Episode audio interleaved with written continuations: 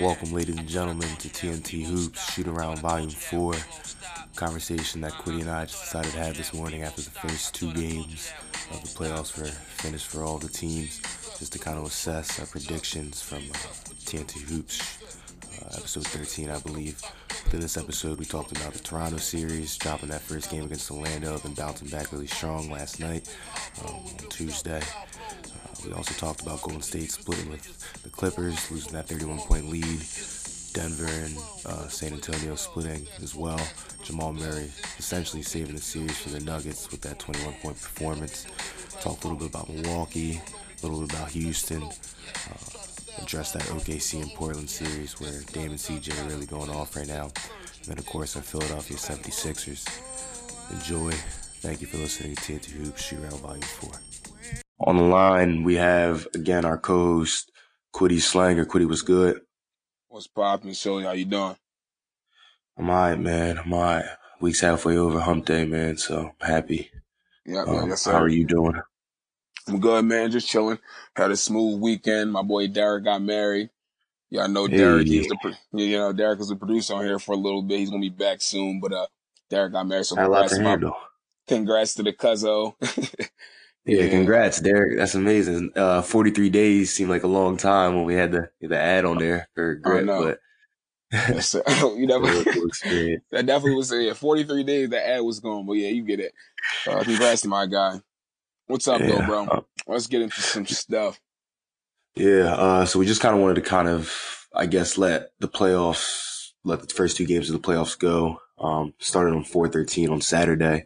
Um, Quiddy and I just wanted to just kind of get a feel for how things were going, um, see all the series and get a landscape of how the playoffs are going to play out. Um, as you guys know, we laid out some of our predictions on episode 13 uh, about a week ago.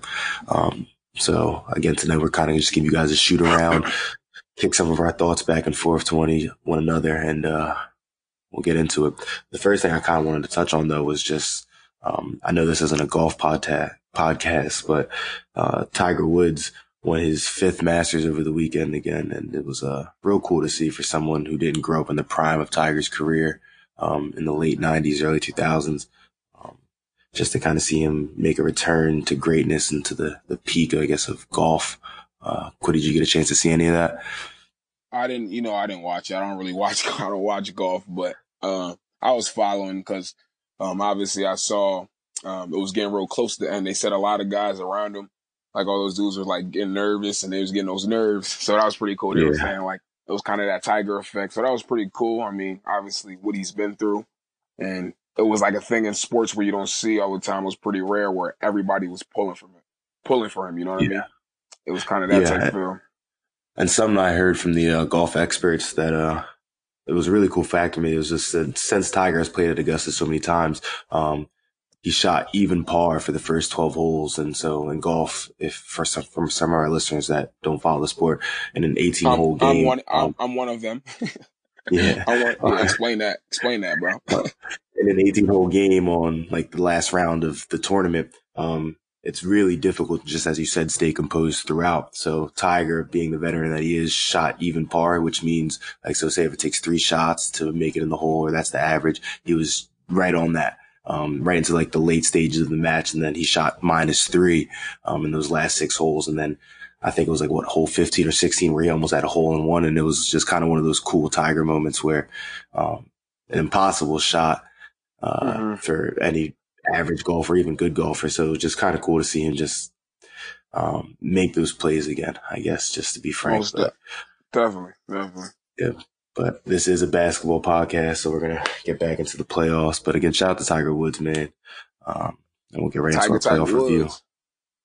Yeah. Okay. Um, so let's start with the West, uh, since I, I think the Western Conference is kind of more set in stone than the East. Uh, we'll start with that Golden State and Clippers series. Golden State defeated Los Angeles 121 to 104, uh, that first night. Um, covering that 13 and a half point spread. Uh, keynotes from that game, Steph Curry, the all time leader in playoff threes, passing Ray Allen with 386. Um, and he's had more since then. What are your thoughts on just kind of that first game with Golden State and Los Angeles? Um, so first off, uh, we got to mention that KD and Pat Beverley got, you know, ejected at the end of that game. It was getting kind of yeah. chippy there at the end. Uh, the game seemed to be out of reach though. You know, Golden State was, they've been clicking towards the end of the year and they, it kind of carried over to that first game of the playoffs. Uh, you know, first, I mean, last first game at Oracle, last first playoff game at Oracle. So, you know, yeah. we got, uh, playoff Draymond. You know, he had 17, eight boards, seven assists. Yeah. Playoff. We haven't seen that guy in a while. So, I mean, the Warriors look good. Um, I think the quote from Draymond was, uh, my, my shit work again is what he said to confirm with his jump shot. So he said, that. I love it. yeah. I love it. Uh, yeah. Clippers, Clippers looked, um, just like that young team, you know, just fighting, just, just happy to be there kind of that first game. Obviously going hard, but Golden State just was better in stretches. And then obviously that second game was ridiculous. Lou Williams, yeah. Lou Williams took over yeah, some Landry Shamet in there. Man, he always gonna be part of the process, but yeah, some Landry Shamet in there.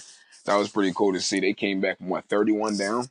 Yeah, 31 down with 731 left in the third quarter. Um, and like you said, Lou Williams, Montrezl Harrell kind of started to take that game over. Um, Golden State, at, like they seem just a little lackadaisical. Like when you're up 31, and I can understand it. That's why I'm not really, if, if I were a Golden State fan, I wouldn't be that upset because uh, you're up 31 again in the first round. 31 playoffs, is a lot of points to be yeah. up though. To give that, that's probably, so many points. Like what, they were sleep. Like what was good? Yeah. Like how did that get? To, I mean, I know what you mean. Like not yeah, excusable. yeah, not it's excusable. just I don't. It's, it's just so many points that like there has to be a point where you have to lock in and be like, all right, well, this you know 20 point lead can't turn to 15 and 12. Like you just you just got to keep it. You know what I mean? Keep your foot on the gas. Yeah. But but that's one a, thing that's I've noticed. To the guys league, you know, like just guys, veteran guys like Lou Williams, Gallinari, like Patrick Beverley. Like if you're going to fall asleep against them in the playoff game, they're playing hard every single possession. Like right. it's still the NBA and they be able to whittle down a lead, but continue over, right. Those guys, yeah, exactly like you were saying, those guys have nothing to lose. They're out there scrapping. You know what I'm saying? All those dudes got a chip on their shoulder, you know, from how their careers have went. Pat Beverley, you know what I'm saying? Uh, Montrezl Harrell, Lou Williams has bounced around. So I, I feel that vibe. Now I was saying about KD, I was saying about Kevin mm-hmm. Durant. Um, he hasn't been shooting the ball as much. You know, Pat Beverley is like a pest, and you saw that he was in the media today talking about it. Um, how he could shoot every time and just shoot over him, but he said I can get to you know take a one dribble pull up with a help yeah. defender coming at me, but I can make forty three percent of those shots, and that's yeah. not kind of like what we're looking for here. Exactly. And you know, last night he last night he shot only eight shots from the field, twelve free throws. You know, he's getting to the line, he's still aggressive, but he only shot eight times from the field. So in a game where they probably needed him at the end and he fouled out. Um, you know, getting those chippy calls with Pat Beverley. So it's definitely an interesting series. I mean, what do you think is ultimately going to end in? We predict, I mean, I predicted sweep. I don't know about you. I forgot um, what you said. Looking at it now, I think I said it was going to end in the sweeper, the gentleman sweep.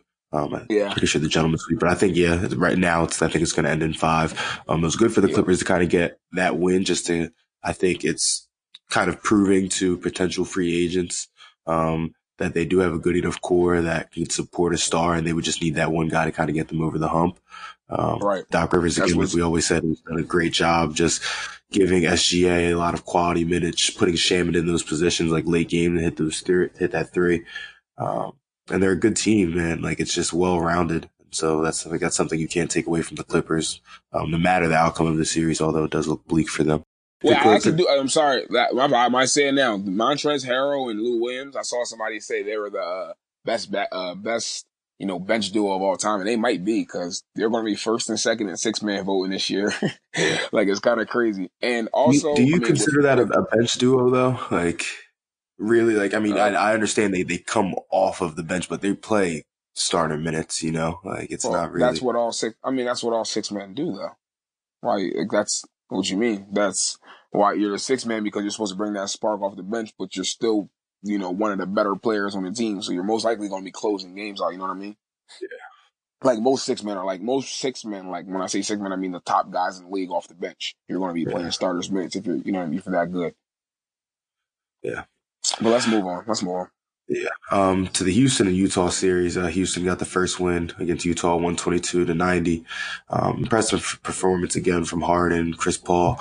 Uh, Utah has a really weird defensive strategy, as we've been seeing a lot, uh, trying to force Harden to the right, Um, and he's just been, I think after he saw it, I think with two weeks left to go in the regular season, and they kind of showed their hand early, which was a stupid move by Quin Snyder. Um, Harden's just been picking it apart. Um, the Rockets, it seems like they could do anything from like when, when Harden has all the space in the world, he's just going to make the correct play. Um, he had 10 assists that game as well. Um, just finding open spots on the floor. Uh, Chris Paul, just as always, just being just completely solid as a point as a floor general. Um, 14.7 assists. Eric Gordon contributing as well, going three or five from the three point line.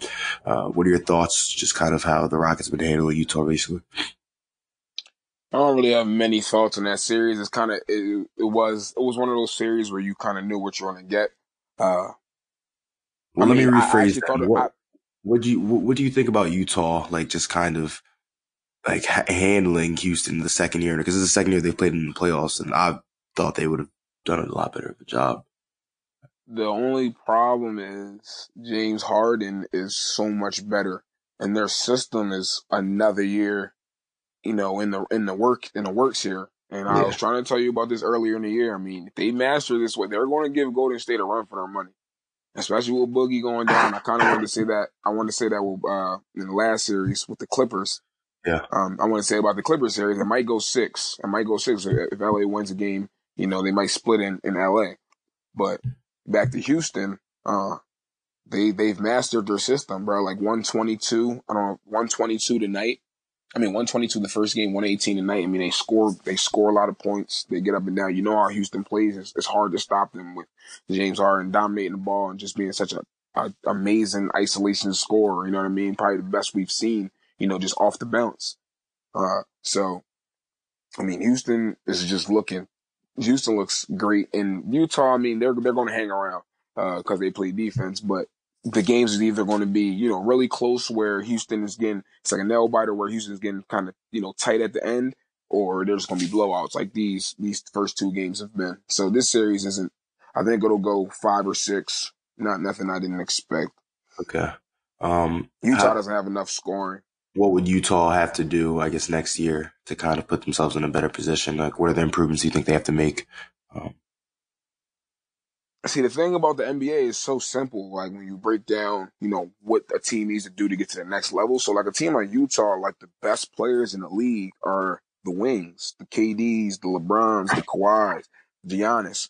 You got to get a, they have to get a legit wing that can guard on the wing position and score. Like I said this about Joe Ingles, like he can play, but I mean, what, 32, 32 minutes, four shots from the field, three points in game one? Like it, it just, it, you're not, you're not winning with that. You need yeah. somebody that's going to be able to, you know, get you that 20 to 25 points from the wing in a playoff game, be able to get his own shot and then guard on the other end. There's not that many guys in the league like that, but I mean, they have to find somebody in the draft or you know what I mean? Yeah. Or get it, you get it collectively as a unit. Obviously, get their defensive team. You know, Rudy Gobert and uh, Derrick Favors a lot of the defensive minded bigs, but I don't know. They they need to they need to be able to score the ball.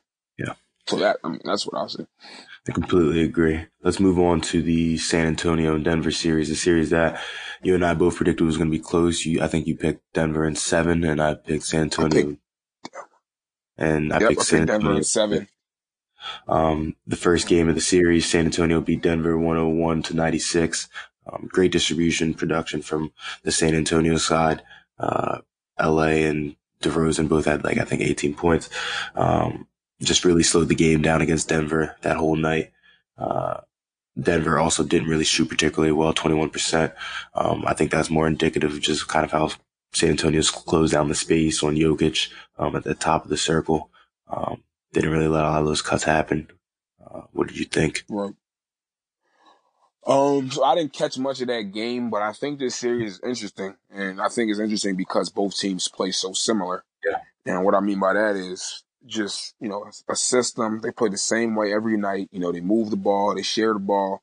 You know, the ball's hopping. They got it's a it's a balanced scoring. It's always balanced scoring throughout the team. So that starting five is going to be balanced in like the 15 to 20 range and you'll get a couple guys off the bench that will score the ball a little bit. You know what I mean? So this series was really interesting to me. Um, I, I don't. I had Denver in seven, but I is it look. I, I, mean, they San Antonio split that first two. I, I know they're feeling good going back home. Yeah. I don't really think they have an answer for uh, Demar or you know Lamar, uh, Aldridge when they really get back home and really start you know clicking. And the Spurs are such a great three point shooting team, which is so important in the playoffs. They don't shoot many, but they shoot a high clip. Yeah. So I don't know. This series is uh definitely interesting. Yeah. I mean, I'll stick with my my pick, Denver and seven. Yeah, and like you said, like Denver's big win last night, 114 to 105. Jamal Murray essentially saved their season last night. Um, Definitely did. it was it was he definitely did. definitely got real scary for them down the stretch. Um, he was 0 for 8 the first three quarters and scored 21 in the fourth. Uh, San Antonio just kind of really showed their fortitude once again. Like for it to be the second game, uh, on the road in the playoff series, like most teams are kind of laid down by that point and say, Hey, listen, we've already got our win away. Um, let's just get back to San Antonio. But, um, if it weren't for that crazy outburst, um, even though the game seemed a little tilted in the favor of Denver by the rest, uh, San Antonio would have been leaving there 2-0. Uh, so Right. I, I think just for, for me, I'm really, Yeah, yeah.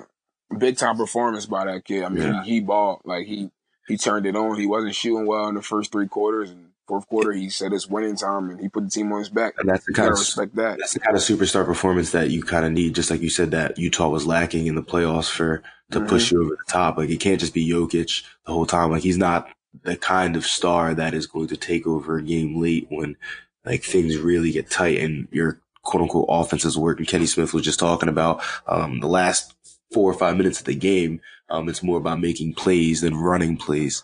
Um, and so Right. Jamal Murray did a great job of that. Uh, moving on to the Yeah, Portland. guys that Continue. My bad. you know, I was saying guys that can guys that can score off the bounce is just so important in the playoffs. Like a guy like Jokic is, you know, he's Al Horford times three or times, you know what I mean? He's Al Horford times three or four. And with the style of play they play, Al Horford's not taking over a game late for you. Obviously, Jokic is a much better player, but it's kind of the same, you know, same case for you for him. So I, I agree with what you're saying there. Yeah. Uh, Will let's move Bart on. also struggling a lot in that series. I think they're probably going to switch to Malik Beasley, uh, probably for the third game, just because you can't start off that slow. Uh, they were down 19 uh, last night. You can't start off that slow against a team like San Antonio because, like you and I have both said, like they are able to control the game and they know how to play with the lead. So hopefully that series goes seven just because for as a basketball fan, like I know my prediction was six, but I would love to see just seven games of that. It's incredible basketball. All right.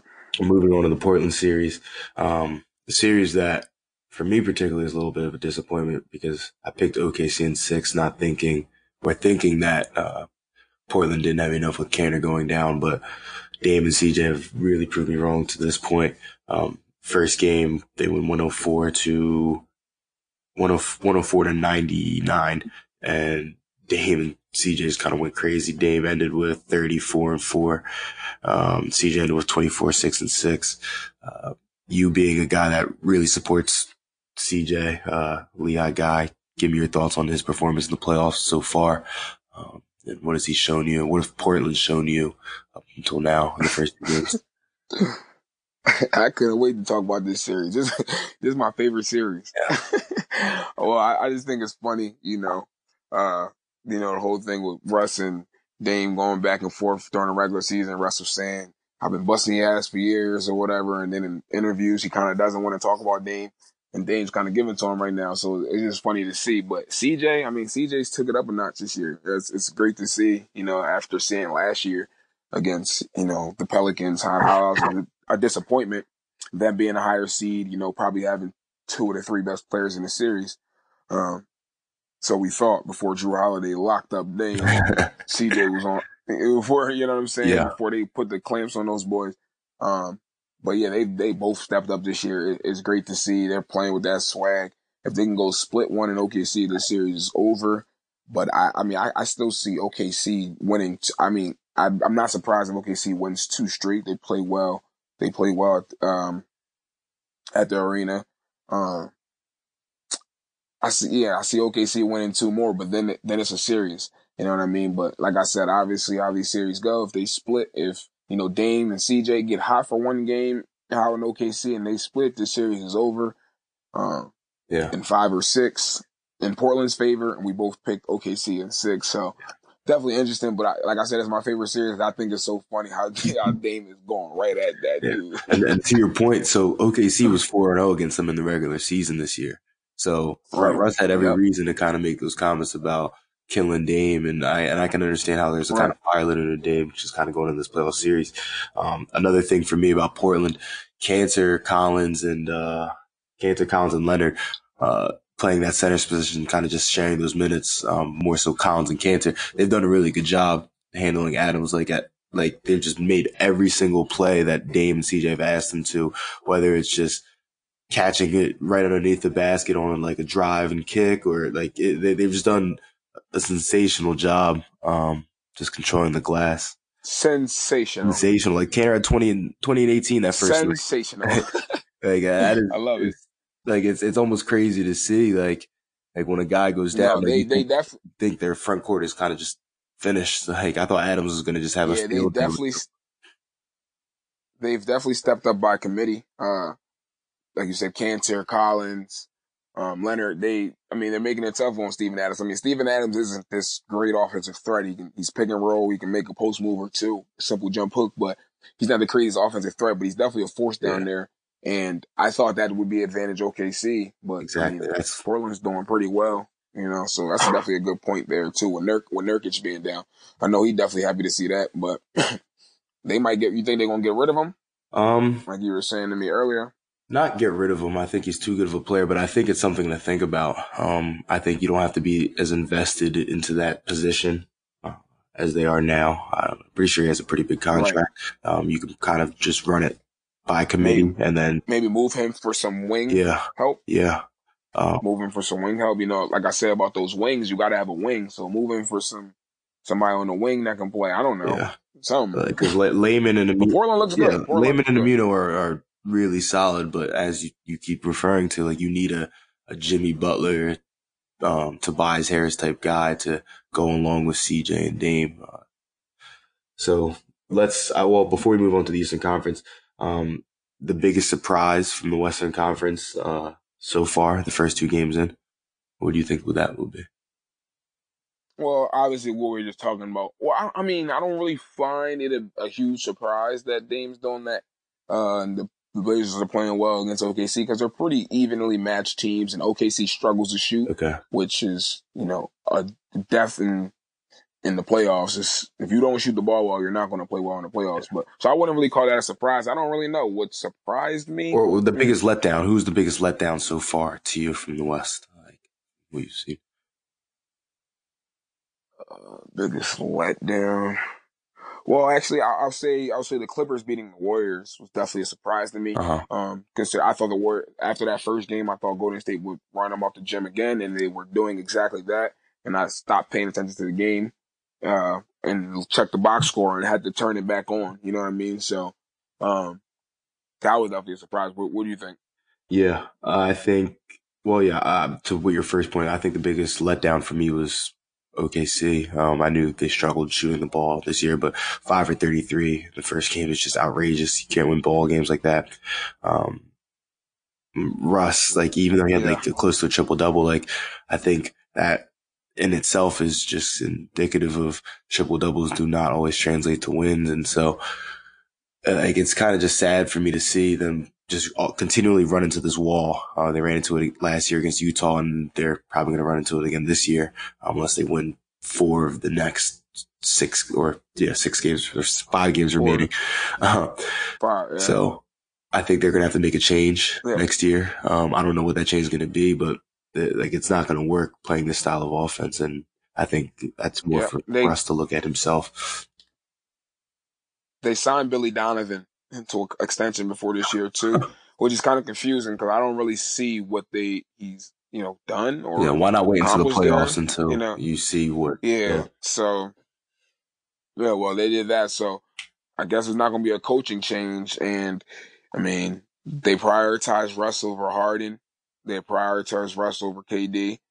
And, you know, this is kind of what they are now. So, Yeah. Paul George, you, you decided to be there. You got to kind of make something of this. Yeah, signed his fate. And it, And is it me or Paul George has been getting hurt around the playoffs every year?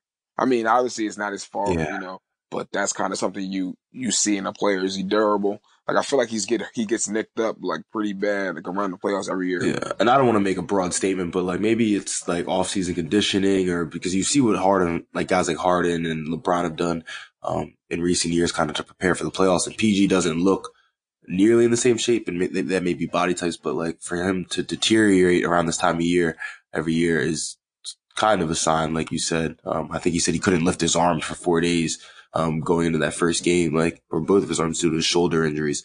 Uh, so it's, yeah, it's weird to me. Like, I don't want to knock a guy for being hurt, but eventually you're, we're paying you $190 million. So, like, if you got to yeah. sit 25 games, no, no. then sit 25 games. But let's move on to the Eastern Conference. Um, a slew of games. There's some there there's some laughable series. So yeah. I mean, the East is pretty straightforward. Um, until that second round. But go go ahead, continue. Lead us. Uh, first game, um, Milwaukee and Detroit. Milwaukee beat the brakes off in 121 to 86. No real competition there. Blake Griffin's not really playing this whole series. Um, I don't even think we have to really touch yeah. on this series. Giannis is. Yeah. So. Yeah. Like you were saying, this is like I was saying. There's some laughable series. Is the one I was thinking of in in, in general uh, specifically this series. I mean, yeah, no Blake, no Blake. You got Giannis, you got the Bucks, the best team in the league. The Pistons, what lost like eight of their last nine, and yeah, um, it it just it this series is what it was going to be. You know, 4-0.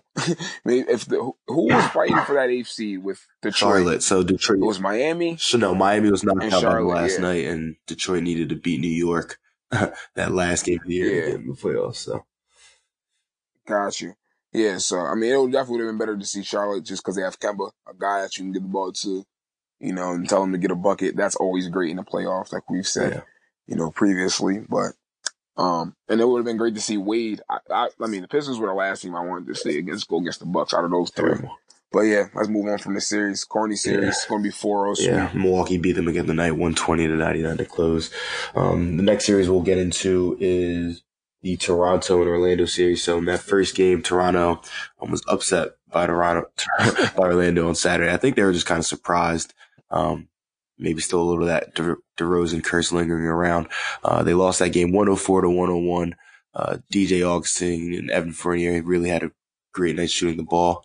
Um, Pascal for the, the Raptors was ready to go from the gate. Um, had a lot of buckets from that. He's so yeah, good, so man. active. Had a lot of buckets from that left wing block area in the first yeah. half. Five field goals in the painted area.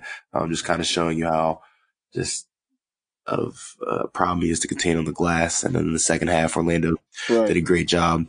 Um, just to kind of the hedging on those screens um, with Kawhi. Kawhi was handling the ball a lot.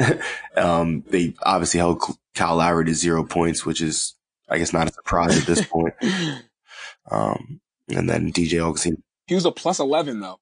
Interesting. the most interesting fact from this game is everybody on the team was minus. Every single person besides no, uh, Powell and Ibaka who were just plus one, which isn't anything crazy. Kyle Lowry was a plus 11. Everybody else in the starting lineup is mi- a minus. So he was impacting the game somehow, like he said in his post game press conference. But I don't get how you're starting, you're, you're starting point guard in the NBA, an all star and you go 34 minutes and you don't score a single basket, yeah. like eight, like, and you don't make, he was over two from the line, over six from three. I mean, over seven from the field. It's, it, that was, that's so crazy. at what, point to me is Nick Nurse, and if you're Nick Nurse, do you just put VanVleet in, like, not as the starter, but do you start to give him a bulk of those minutes when you see Lowry go into those kind of slumps? Cause you, you, we've seen it before. And I think you can tell pretty early. They play together though. Yeah, but I would just pull Lowry off the floor. I mean, Van, like VanVleet played 27 minutes and Lowry played 34. Yeah. So I mean, they they're on the court together for the most part. So I mean, it's kind of how the team's flowing. You know, you're kind of trying to match up, um, you know, with your opponent. Obviously, you know the the Magic go Fournier and Augustin in their backcourt, who are relatively small. Why is Markelle Fultz in the box score here? DNP coach's decision. He's a minus yo, he he's really got zero minutes, zero all the way across the board, but he's a minus one. Yo, they really disrespect just for Cal. being there. That's crazy. He ain't getting just for being there. But um, yeah, I mean that game was surprising. you know, Toronto bounced back and killed them the next Yeah, game. to close to close that first game though, um, I, I think just because Kawhi, we we've all been waiting to see him in the playoffs again in one of these settings. Um, before he shot that air ball, he had five straight just to kind of take the lead, um, one to win the ninety nine that game. Like it was like if you haven't been watching the this Toronto series, I highly advise you, not you in particular, but to the listeners. Um, Kawhi Kawhi Yeah. is putting on a show, man. He went and closed that game out, even though he shot the air ball. But then in the second night, when Toronto won one eleven to 82 or 88. Um, he had like what 37, four and four, great at both ends. Um, just kind of Right. climbing back up that ladder of top players in the league once again for me. Uh, what are your thoughts? Man, yeah, he is, of course, but that's it's the it's the it's the magic. He should be doing that. Now I ain't gonna be one of those haters to say that, but it doesn't surprise me. It's Kawhi, best two way player in basketball. Um, before this year, before Paul George had that crazy, you know, sixty game stretch where he probably was the best two way player. But yeah, it doesn't surprise me. The Raptors have a lot of guys that can, you know, go get a bucket. Not a lot of guys. They have Kawhi and Siakam maybe from the perimeter. But um, the Raptors, like I said, they uh, seem to be the, the deepest team in basketball. Showing Nick Nurse, first year coach, doing a great job for them. So, um, like I said, that series is one one. I expected to go five. Mhm. I expect Toronto to, you know, go get two in Orlando and then come back home and win. What do you Uh, think? yeah, I predicted a sweep. Obviously, that's wrong now, but I think um, Toronto goes, as you said, sweeps two in Orlando, um, come back and close it out in Toronto. And if they do not, then I think then I think a lot of those questions will begin to arise again if Toronto's um, serious contender because you can't drop games to a team like the Magic. But then again, uh, the Sixers Man, like man, I'm hoping they're dropping games. right. I'm hoping that series goes long for the Sixers' Yeah. sake. Uh, ahead. um, the Celtics series uh, is the next one we're going to touch on. Celtics won that first game, 84 to 74, really low scoring game. Um, a game in which only two players for the Pacers scored in double figures, Cory Joseph with 14 and Bogdanovich with 12. Um, 40, it was like what, 45 to 38 to end that first half. The Pacers were winning. Um, and then led by M- Morris and Kyrie in that second half, it kind of just shows you that you need a guy like Kyrie to step up, make buckets, and just end the game out for you, especially when it's a pretty low scoring game like that. Um, Morris had what 20 and seven, got the line nine times. Uh, Celtics struggled to get to the free throw line this year, so that was kind of good to see for them, showing their aggressiveness in the paint. Um, and then rounded out by Tatum, who I think had 15 that night. Now Horford who also contributed as well, always solid. What are your thoughts on the first two or the first game, that Boston Indiana series? Yeah, first game was it was ugly in that first half. I don't know if it was nerves. I don't know if it was great defense, but really low scoring. They picked it up kind of in the second half. Celtics had a really big third Yeah. quarter where they kind of got their flow going. You know what I'm saying? You know, kind of realized how they want to play in this series. Um, today was a much better game, Yeah. much better game. Uh, 99 91, much higher. won by Uh, the Celtics. not yeah, 99. Right, right. Um, Kyrie was, um, Kyrie was spectacular. Kyrie was. Oh, 15, 15 for 26 from the field, 6 for 10 from 3, 37 points. Um, he just, it, it- the way, in the way he, you know, takes over games, you know, he, he has that Kobe, that Kobe like gene where it's almost like he's willing his shots in, like he's just getting to his spots and he's like, bang, like I'm locked in, like I, I, you know, I do this, I put in this work, like this is nothing, like it's easy, like everything he does, you know what I mean? Kyrie got that swag Mhm. to him. Um, Tatum, a big game from Tatum today, 26 points, 11 for 20 from the field. Uh, yeah, I mean, they, they, Celtics came back, what they come back from today? I think a 13 point deficit in the fourth quarter. Yeah. Um, being in typical Celtics fashion where they, you know, make those big runs. So this series is, uh, kind of going how I expected. I expect Indiana to win two in Indiana. I don't know. You don't, you, I'm pretty sure you don't. You think this is going to be a shorter series. right? Uh, I think I said Indiana in six, or no, no, I said Indiana, or no, I said Boston in five. I apologize.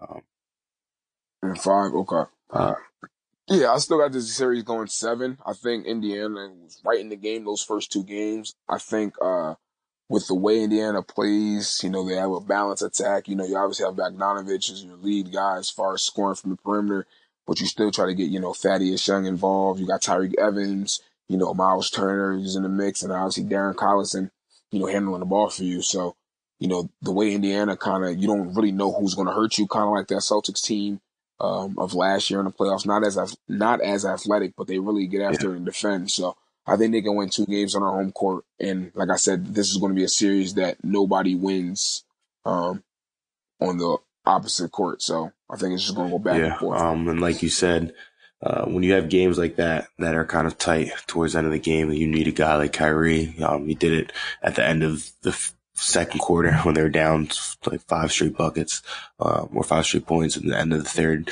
Same thing.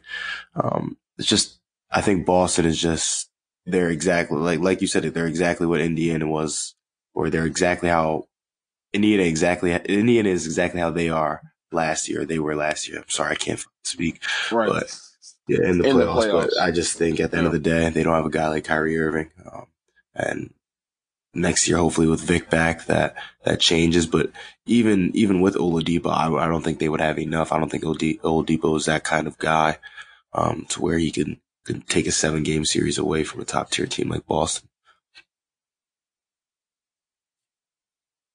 Yeah, I mean, this Boston team that's currently constructed, I think Indiana will give them a run for their money. I think Indiana could possibly beat them, and I don't even think Indiana will be in the five the five seed. I think they'll be a higher seed than Boston. Yeah. But uh, that's just my opinion. Especially, the, I think this Boston. I think Boston. This Boston team is going to make you know major changes because I, I think they ultimately lose in the second round to Milwaukee after this long series with yeah. Indiana. Um. All right, let's move into our Sixers, man. Uh, ups and downs for sure. Uh, yeah. that first game, I wasn't. I was. I was upset for sure. Um, but again, yeah, it was again. I've seen that. I've seen that all year brutal. from us, though. Like you can kind of tell in the first quarter when what kind of game we're gonna get, especially when our leader, our point guard, is just has that cool guy look on his face and isn't really locked in, and it's just oh, it's the playoffs, and we're playing Brooklyn, we've beaten them enough in the past. So we lost that game 111 102. Um, I get some kick points from that. It's not even so much that with Ben though. With Ben, it's almost like I'm Ben Simmons. Like I do what I do. Like don't worry about me. You know what I mean? Yeah. I'm cool. Like like you know what I'm saying? It's not so much like uh Brooklyn. Like it's Brooklyn. It's just like he out there. Like I was rookie of the year. Yeah, I was I'm gonna get mine regardless. Like he, he act like he got that swag. That yeah. Like and sometimes and that's what really hurts us. That really hurts us. And him being so like such a like I don't know if you want to say cocky and arrogant or you want to say confident. Him being a mixture of both. I agree. You know, it's so yeah, but it, it, he kind of walks with his chest out. Him being such a guy like that, um, when he's when he's when he's struggling to shoot the ball from the perimeter and teams are taking it away from him, he's so stubborn that he's not even going to try to do that. And you know, obviously that's where the boos came in that first game. But you know, I was at I was in you know I was in Derek's wedding at the time, so I was kind of just like box score watching and wasn't actually yeah. watching the game. But you kind of tell me what you think about so, you know the body language of all the players and the kind of the flow of the game? Like how? So you know, knowing that Embiid was how would you say it? questionable to start the game, um, he had a strong start. Got to the line a lot. He had eight points in the first quarter. Um, although he was one from seven from the field, he got to the line six times. Uh, I think that's something that mm-hmm. we're we relied on a lot during the regular season, and obviously we can't do that as much this series just because he's a little banged up, and we don't want to wear him down. Um, the first thing, the first thing I really noticed was we can't have TJ and JJ guarding guys like Caris LeVert and Spencer Dinwiddie. Um, they were just. That's why TJ didn't. TJ didn't get a meaningful minute in yeah. game two, and I love the adjustment mm-hmm. from Brett Brown. I love it. I mean, like people people die for him to make these adjustments, and you know he gets criticized so much. And I mean, he's on a hot seat. Everybody knows he's on a hot seat. He knows it. You know the this front office knows it. The fans know it. The players know it. So I mean, that was so cool to hear you know, at halftime of game two, he got right into those guys. I'm like, yo, like, we ain't about to let this series be 2-0 going to Brooklyn. Like, regardless if you think you have more talent than them, like, we got to win yeah. these games. Like, there's no, you got tomorrow, and, and that was a great call by you. You know, this team needed something yep. to wake them up. Um, they're they're going to need something to wake them up. Uh, saying they go down two one, which I don't think they are, they do, just because of how much we locked in in that third quarter. That was so great to see, and I think it was great for the guys to see. Like if we really play this way, like we can dominate this team. Like they're yeah. too small. they play a zone. You know, they play a zone because that's how small they are. You know, trying to stop us. And you know, if we do what we have to do, like Jimmy Butler's been saying, we'll, we'll be yeah. in good shape. And like you said with Jimmy, like he he was bringing it from game one, um, in the second quarter of that first game. Uh, he really was the guy to save us. He kept us um, within reach. Uh, had 18 points. Uh, sorry about that. Um, hit a step back on the right wing to end the second quarter. Um, and that, but like, yeah, tough, but ultimately, tough. like that, like that first game, it showed how clogged the paint was, just particularly because Ben, like you said, wasn't being aggressive.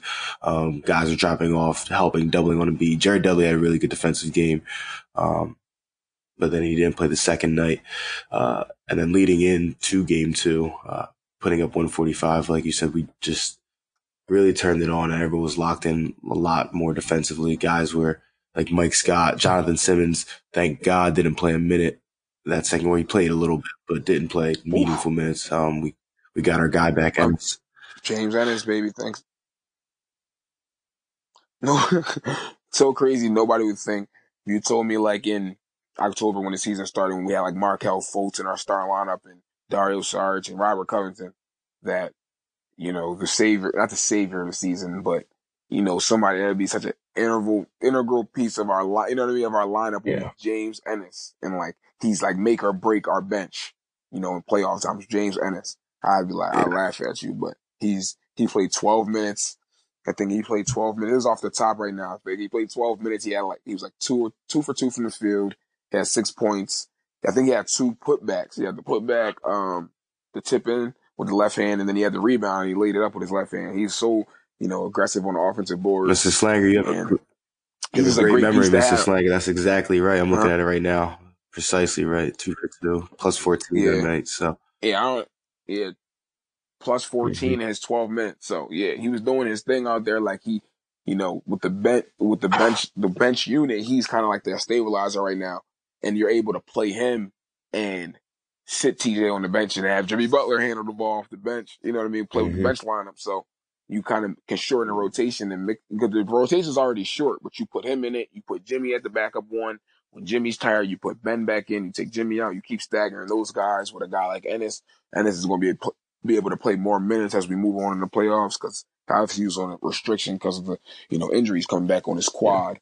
So I mean, we have to get Embiid. We have to get Embiid healthy, and we have to get all our guys healthy. But um, I don't know. We or you think we're poised yeah, for a run? Uh, I think that game really kind of just got the ball rolling for the playoffs. We I do think we'll make we'll end the series in six, just kind of like how I initially thought. But like we just have to keep doing what we're doing in game two. Like we, I, I, to me, I personally want the Nets to shoot as many threes as they did that night. They went what 15 for 36 from the three point line to shooting 41 percent, but.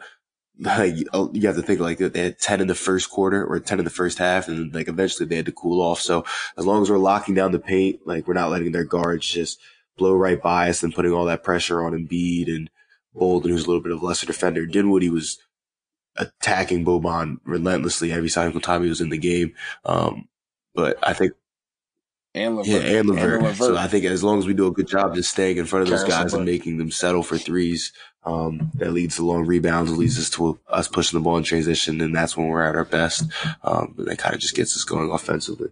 But it's, I, I'm grateful for this series because unlike Milwaukee, um, we actually have a team that's able to tune us up and get us ready for the playoffs, like we said. Yeah, I mean that could be a that could be a good or bad thing though with with Embiid's lingering knee issue because you don't know how many games you want to play him. I mean, obviously you know you want to play him less games as least as as least games yeah. as possible. So I mean, he only played 21 um, minutes last night, and I think that was good and he played 24 the, yeah. right. Right, right now. But he's not, you know, practicing and whatever they're saying. He looks like kind of out of shape right now. a little bit. He looks a little out of shape, looks a little big right now. Not in his playing weight because he doesn't, he can't practice. All he can really do is play, like play actual games, which is nuts. And he still dominates in the time he's in the game. But, um, like you said, this series will probably end in six. I'm kind of still in denial. I hope we win five. I hope it's in five. I hope we win the next three. The way I look at it is if we win game three, there's no yeah. way we lose game four. I think if Brooklyn wins a game, they are riding off their momentum just being home in game three, and that's when they win their game. But I think I think it's going to be like that that Heat series of last year where we win game three and then kind of just grind it out and win game four as well. I'm kind of hoping that's you know what. And if, and if that is the case, that will show me a lot of the Sixers and how they are mentally. Um, like I don't want this to be a like a game by game thing where one game we're locked in, one game we're kind of checked out. Like if if, if we're right how our exactly. how our season was. Yep, just how, that's how our season was. So I, I, mean, I hope like the Celtics have been doing, they lock in for stretches. I hope we can just keep locking in for those five for those five six minute stretches because that's what the good teams do. The Warriors, the, the, Rockets, they just they lock in for a run. Again, nice little eighteen to four run in the middle of the third quarter, and that's the difference yeah. in the game right there. So we have the guys to do it. You know, our, we're like I always been saying, we're a top heavy team, but our top guys are really good. You know what I mean? We, every series, we're going to probably have three of the four best players in the series. And if we continue you know to go up, so if we just keep yeah, getting, keep getting Tobias rolling and continue to go up, or Tobias is very important. Tobias and JJ are both very important. JJ, I kind of disagree, not so much this series, just because I don't think when you're going up against three elite, not elite guards, but star guards, um, it's hard to kind of contain and, and like, yeah, just hide him Put on the out. floor. So yeah. I think just what Brett Brown's doing, playing him like 22 but minutes you know, a night is good. You know why? Continue. Right. You know why JJ will always be so important and vital why? to our success, though, right? One reason. There's one reason. He's 6'10, he's Australian. Um, he's left handed and kind of right handed. Ben Simmons. We, he yeah. needs to be on the court he needs to be on the court with J- like JJ has to, you know what I mean, just to balance out the fact that this dude doesn't shoot. So you give him more options on the perimeter. You can have, you can run J- JJ off those dribble handoffs with Ben, and then you roll Ben to the, you slip Ben to the basket, and you probably you probably get a one four, um, or two four, and then they have the you know Ben um, Ben's dribbling the top of the key. They do the one two pick and roll mm-hmm. where JJ comes and screens for him, which has never really turned into a screen. It kind of just turned into a dribble handoff with Ben kind of brushing that defender just because Ben's defender's not guarding him. Ben's defender in this lane, he's in the lanes. He not guarding that. Ben not shooting the ball. So you need a guy out there that can make those crazy, unorthodox shots to kind of balance out Ben Simmons, like they had in JJ Redick, like they had in Marco Belinelli, like they had in Landry Shamet. Like you need a guy like that next to Ben. Um, so he's always going to be yeah. very, very important. And Tobias Harris, obviously, because you just need you need a front court guy to help Jimmy out. Like you can't Jimmy can't be the only one on the wing and in the you know front court scoring the ball uh, from the wing. So you need Tobias Harris to give you those 18 to 20 points yep. and just be that difference in the game because a lot of teams don't have that. And he was that fourth guy. Like, yeah, we have the best. And he, and he was perfect that night. Like 19 points, five rebounds, two assists, plus 30 on the floor, seven for seven from the free throw line, 50% from the three, shooting two for four. Like, so that's just like you're saying, that's exactly what we need from a guy like that. Like, and, and you won't, notice it every single night, but that's consistency, and it's the consistency that we weren't getting from Covington and Dario. Um, right. Yep. Yep. Yep. It's so crazy to think about that, but yeah, that's why. That's why every time I get worried, I'm like, that team, we, you know, that team was competing, and that's why this is the last thing I kind of want to finish with, and you know, that's why I think the difference in the team is, and why I give, why I do give Brett Brown the credit that I have to give him is I mean, that we were we were so the whole city was so tough on him, and everybody was so tough on him, and he was working with Robert Covington and Dario Saric as three yeah. and four, trying to win a championship with two young kids, with two young kids, Embiid and Simmons, who just I mean, obviously they're very talented, you know, all time talents, obviously, but this is their first time there, and their their supporting cast yeah. is Robert Covington and Dario Saric, and you know, us obviously as Sixers fans, we're we're in the loop at the time. We're thinking we can get it done. You think about all the possible yeah. scenarios that can run in your head, how you know Robert Covington can match up with this team and that, but these yeah. guys just aren't good enough. You know what I mean? And that's what Brett was working with. And now, you know, Brett has a chance, like he's been saying before the playoffs start, I have the best team I've ever coached. So it's like all right, now it's time to see what, what, what's going on. He made the adjustment in game two, and that's why I'm interested to see what he you know what he does moving forward in this in, in this post in this postseason. Yep. And so, uh, Brett, and this is this is my last message to Brett. Please activate Zhaire. Like I know you may not be wanting to give him 11 to 15 minutes a night, but last night when we're up, what 30, damn near 30 points, like he could have he could have stole some minutes there late and just got on the floor. Yeah, stole some minutes. You got James Ennis that's banged up. You never know if James Ennis can go down any second. You never know who can go down, especially a wing guy. If a, if a big goes down, we yeah. have four. We have four centers. You yeah. don't have to have Greg Monroe active. Like Greg Monroe can have street clothes on. There's no reason he should be active and Zhaire Smith shouldn't. Like I said, like, I, I don't understand that. Please, uh, I, well, you said Amir Johnson. Uh, to close, what do you what do you think about that whole situation on the bench in Game One uh, with the phone? Yeah, I'm glad you asked me that because I have a strong opinion on this. I just think it's so blown out of proportion just because I know Amir Johnson as the player and yeah. kind of like what he is as a person. Uh, he's a 13 year vet who uh, earlier this year took a hour drive to go play with the Delaware Bluecoats, a G League team, just because he wanted to get some run. He had him, he had a couple DNPs in a row. He wanted to stay in shape, so he didn't fly with the team out on a road trip. He he uh not the road trip when they I think they went to Brooklyn and he went to Delaware played with the Bluecoats. So that's his commitment as a player. As far as on the bench, I mean, if you look at the video, he's like he's like sneaking on his phone, but he's like serious. He's not like joking or anything. He's he's dead serious. And obviously Embiid said after the game, you know, it was he his daughter's really sick. He was talking about his daughter. He was checking on her. And you know, it, it, was what it was. It's it's not acceptable for him to do that, and you find him and you keep moving forward. But to say, oh, oh, the whole team wasn't focused because no, come on, like it doesn't even it doesn't even change. Like just knowing who yep. Johnson and, and that's something like that. Uh, that speaks to us just being fans of the team. When you know a guy and you know what he contributes, like you said, um, sometimes you give a guy the benefit of the doubt, and so he he is the last guy that I'm going to jump on and say, hey, he's not focused, especially when um, he wasn't even playing that night. Like it's not like he was checking in and out of the game. Like I'm sure if if he was actually going to get some burn that that night, um, then the situation would have been different. He wouldn't have had his phone in his in his warm up. But uh, so far we look good. I think uh, we have a really important game tomorrow night going up to Brooklyn. I think just let's win that game. Kind of just demoralize Brooklyn a little bit going into that third game on Sunday. Um, then we should be all right. Anything else you'd like to add? Yes, sir. Nah, man. Uh, y'all know what the vibes are. TNT Hoops. You know what I'm saying? Like, follow us on Twitter, uh, Slang Hoops Chat. Subscribe to the pod. Tell a friend to tell a friend. You know what I'm saying? We're pumping out more content these days, so we hope to keep y'all informed on the NBA and what we think yeah. about it. Uh, That's all I yeah, got. Same thing. Thank you guys for listening to TNT Hoops, Shoot Around Volume 4. Um, we're going to keep giving these sporadic episodes, but it's the playoffs time. So we're going to give you just try to get like two games under our belt from all the teams before we try to make reviews and assessments. So we don't want to just record um, on set days. Like if there's only one or two games that we have to go off of. So thanks for your support. Thanks for subscribing and liking. Follow us on Twitter, Instagram, all that good stuff. Love.